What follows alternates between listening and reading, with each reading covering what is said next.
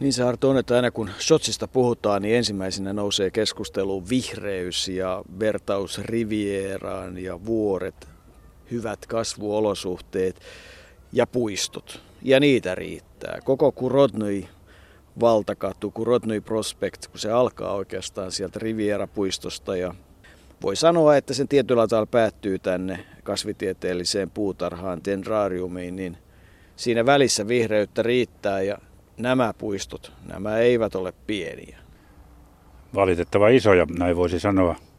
Tähän dendrariumiin tultiin Konde oli hissillä tuonne 170 metrin korkeuteen. Siellä on näköala paikka, josta näkyy kaukasuksen päävuoristo ja sitten nämä lähemmät kukkulat erittäin hyvin. Nyt kun vielä on pilvetön ilma, niin mikä sieltä oli katsellessa tätä ympäristöä. Sekä on sitten valuttu pikkuhiljaa tätä puistoa alaspäin takaisin sinne lähtöpaikalle ja Tämä puistohan on valtava. Hehtaaritolkulla täällä on ja joidenkin tietojen mukaan 1500 eri lajiketta ympäri maailmaa, joidenkin tietojen mukaan yli 2000.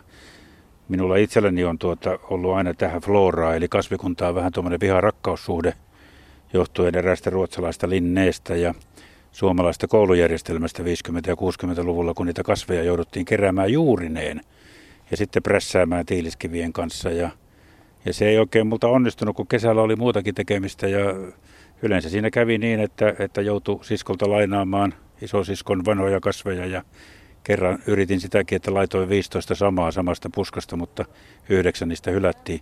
Joka vuosi sain 6 miinus 6 siitä yrityksestä ja miinus siitä tuloksesta. Tuo jatkui kyllä hyvin vielä 70-luvulla, jolloin Helsingin Norssissa meistä jokainen keräsi, en nyt muista 40 vai 80 tai jonkun määrän kasveja ja siinä taraksaakkumoffikinaali ja yleiset purtojuuret ja kaikki muut tulivat tutuksi, kun niitä prässättiin ja taisi mesimaria olla semmoinen melkein harvinainen kasvi. No täällä Tenrariumissa, joka on perustettu 1890-luvulla, niitä kasveja riittää pannaan paremmaksi. Sanotaan, että täällä on 2000 puu- ja pensaslajia ympäri maailman. Ja Hudjakov, sanomalehden perustaja, 1890-luvun alussa on oikeastaan se syyllinen, että tässä on kohta kolme tuntia vaellettu ja ei ole vielä puolivälissäkään puistoa. Tämä on nimittäin Venäjän suurin subtrooppinen puisto ja tänne tuotettiin silloin aikanaan palmuja Ligurian rannikolta, Krimiltä ja Kaukasuksesta. Myös kaktuksia, sypressejä, mangolioita, eukalyptuspuita ja eukalyptuspuut, niin kuin aikanaan todettiin, niin niillähän on tärkeä merkitys Shotsin historiaan, koska paljon vettä imevinä, ne olivat tuonne suolle istuttuja erinomaisia taltuttamaan malariaa, mutta se oli tietysti ihan toinen juttu. Kyllä tästä puistosta tarinaa riittää. Onhan täällä muun muassa pormestarien palmukuja. Palmukuja on pormestarien, ei komissaarion, komissaarion niin täällä on, löytyy semmoisia ihmeellisiä puita kuin Japanin sakura, Meksikon agave, voisi tekilaa ryhtyä tekemään. Siilen araukaria, noin se suunnilleen menee, bambuja, oleanteria – Himalajan setrejä, sypressejä, kaukaisia jalokuusia. Täällä on vaikka mitä, ja kun tuossa äsken puhuin siitä, siitä Köysiradan päätöspaikasta 170 metriä, niin sieltä näkyy muun muassa tuo Ahusvuori, joka on 663 metriä tässä lähettyvillä. Ja siellä on näköala paikka nykyisin. Alun perin tuo 30 metriä korkea torni Stalinin aikana rakennettiin tämmöiseksi vartiotorniksi, mutta nyt siellä saa sitten käydä tähystämässä. Mutta kauemmaksi näkyy Sukusvuori, joka on 3240 ja ja, ja Tsuravuori, josta alkaa tuo Sotsijoki, joka virtaa sitten tämän kaupungin läpi. Mutta tämä Dendrarium, tämä on kyllä hieno paikka, todella hieno paikka ja laaja, joten tässä on vielä niin kuin sanoit, niin kävelemistä alaspäin, mutta sitkeitä ja kun ollaan, niin tämäkin käydään läpi. Tuossa tuli aika hyvä lista jo puita, mutta jatketaan tätä tietokilpailua. Kerrotaan lisää puita. Ikivihreä kamferipuu, tulipunainen Intian rhododendron, parikymmentä metriä korkea englantilainen marjakuusi, pallomainen keikka, kreikkalainen laakeripuu, kanelipuu ja yli 20 palmulajia on saatu tänne puistoon, joka vuodesta 2024 on ollut Shotsin kokeellinen tutkimuskeskus subtrooppisen metsänhoidon alalla. Näin löytyy jostain venäläiseltä internetsivulta. Ja ensimmäinen viidettä alkaen myös osa Shotsin luonnonpuistoa, joten kyllähän täällä näkemistä riittää. Ja sitten tämä on höystetty kahviloilla ja matkamuistopisteillä ja erinomaisella kartalla, jolla ei ole mitään tekemistä todellisuuden kanssa. Jouko tuossa ehti jo kertoa, että hän on sentään ratamestarikoulut ja kaikki mitkä liekkään käynyt läpi ja vallan tehnyt Jukolan viestin kartantekijä, mutta kyllä me aika eksyksissä tuossa välillä oltiin.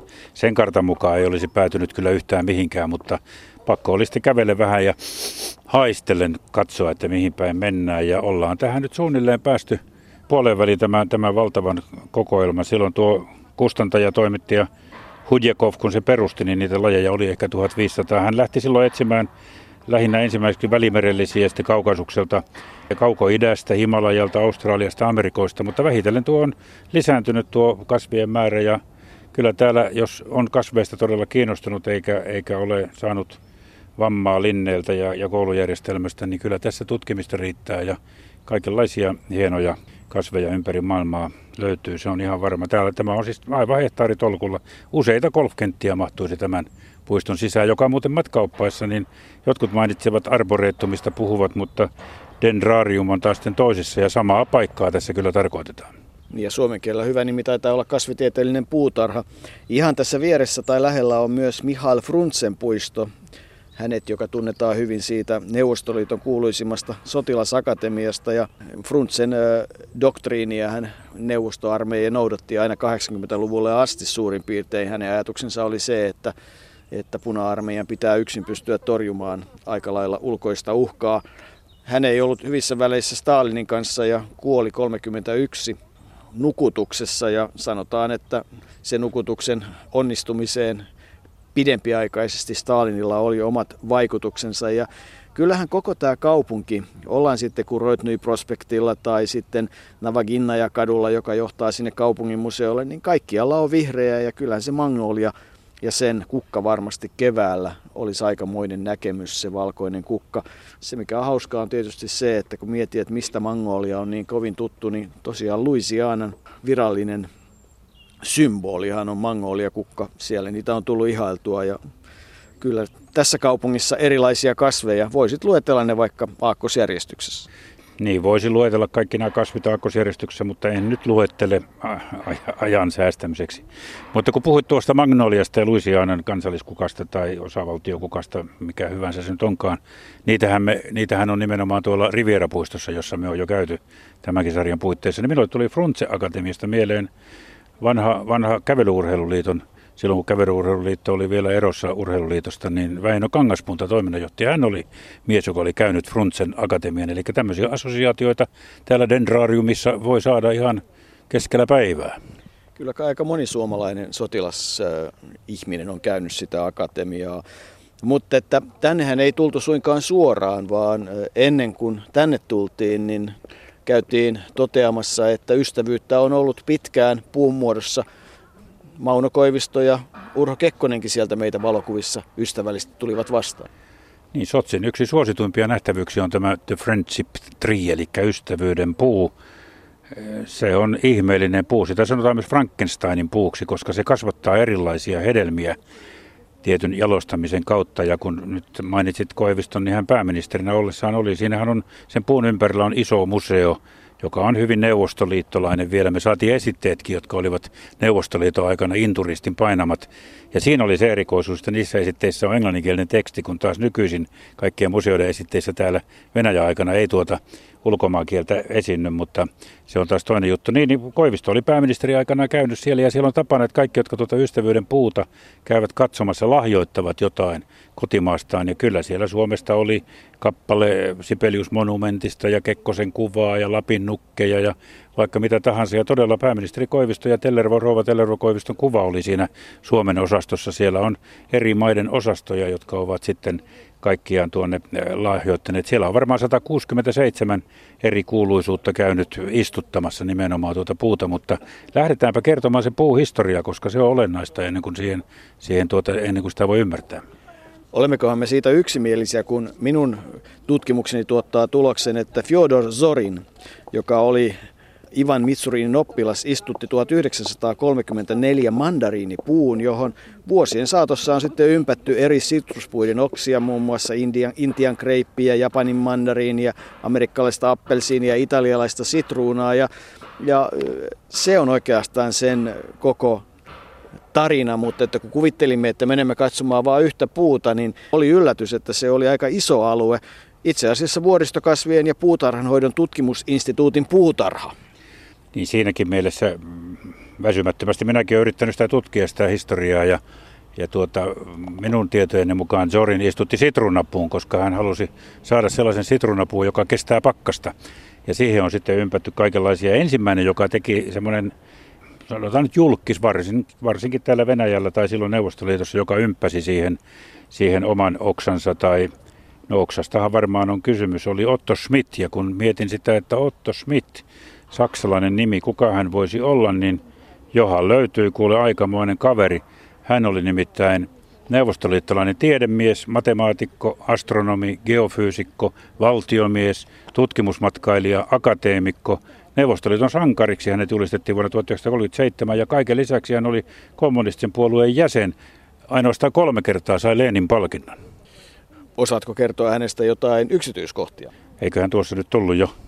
Hyvä. No siihen liittyy monia asioita. 1940 on minun tietoni mukaan se, jolloin Schmidt siellä vieraili. Ja siitähän sitten sen puiston ja puun tarina on jatkunut näihin päiviin. Esitteissä kerrottiin aika lailla, miten, minkälaisia tänne Shotsiin tämä vihreyspuut ja ystävyys liittyy. Siin muistetaan, että että muun muassa ne astronautit ja kosmonautit istuttivat sinne Riviera-puistoon puita, jotka ovat pohjautuvat siihen ystävällismieliseen avaruuden tutkimiseen ja kyllähän tännekin puita on istuttu jos jonkinlaisen tarinan myötä, puhumattakaan sinne Ystävyyden puun museon ympäristöön, jossa se maalista oli kyllä aika lailla mittavan näköinen.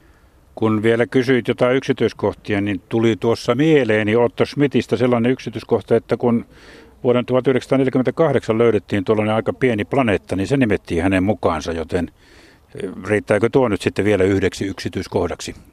No riittäköön se, mutta että jos haluaa jatkaa Riviera-puiston ja jo mainittujen Fruntsen puiston ja Ystävyyden puiston ja puutarhan ja Tenrariumin eli kasvitieteellisen puutarhan tai arboreettumin jälkeen kasvien tutkimista, niin parinkymmenen kilometrin päähän kun lähtee Shotsista, niin löytyy marjakuusi ja puksipuulehtoja se on oikeastaan varmaan hyvinkin mielenkiintoinen paikka, koska siellä kasvaa edelleen kasveja, jotka olivat yleisiä Euroopan mantereilla ennen jääkautta. Se on sellainen peikkometsä, jossa jotkut puut ovat yli 2000 vuotta vanhoja tälläkin hetkellä. Ne ovat vanhoja, mangolia puuha elää noin 500-vuotiaaksi, niin kuin hyvin kasvitieteilijänä tiedät. Kaikki metsät, joissa amatöörioppaat vaeltavat, ovat peikkometsiä. No se on toinen juttu, mutta palataan tuohon ystävyyden puuhun vielä sen verran, että siinähän siis todella kasvaa erilaisia hedelmiä samassa puussa, joka on aika uskomattoman näköistä, että ei ihme, että joku on Frankensteinin puuksi sitä nimittänyt. Mutta sen taustalla on tietysti tuo yritys näyttää, että miten vaikka me olemme erilaisia, niin me olemme kuitenkin sen verran samanlaisia, että pystymme samasta kasvualustasta ponnistamaan me ihmisetkin. Ja kyllä Eh, Mihail Aleksandrovich Ulyanov, hän ei siis Vladimir Ilits Ulyanov, eli Lenin, vaan Mihail Aleksandrovich Ulyanov, nä- näyttelijä, käsikirjoittaja, ohjaaja, hän on joskus kirjoittanut, että tuon ystävyyden puun taustaksi vielä, että kaikki alkaa pienestä, hedelmäsiemenistä, virtapisaroista. Jos jokainen tekisi jotain hyvää, edes vähän, maapallostamme tulisi ystävyyden puutarha. Niin, se on hienosti sanottu ja kauniisti sanottu ja siihen oikeastaan hyvä lopettaa. Luetko Arto, että kuulijoille tuli nyt ihan selväksi se, että amatöörioppaat eivät ymmärrä tästä kasvikunnasta oikeastaan yhtään mitään? Kyllä me ymmärrämme kasvikunnasta, mutta emme tietenkään kaikkea.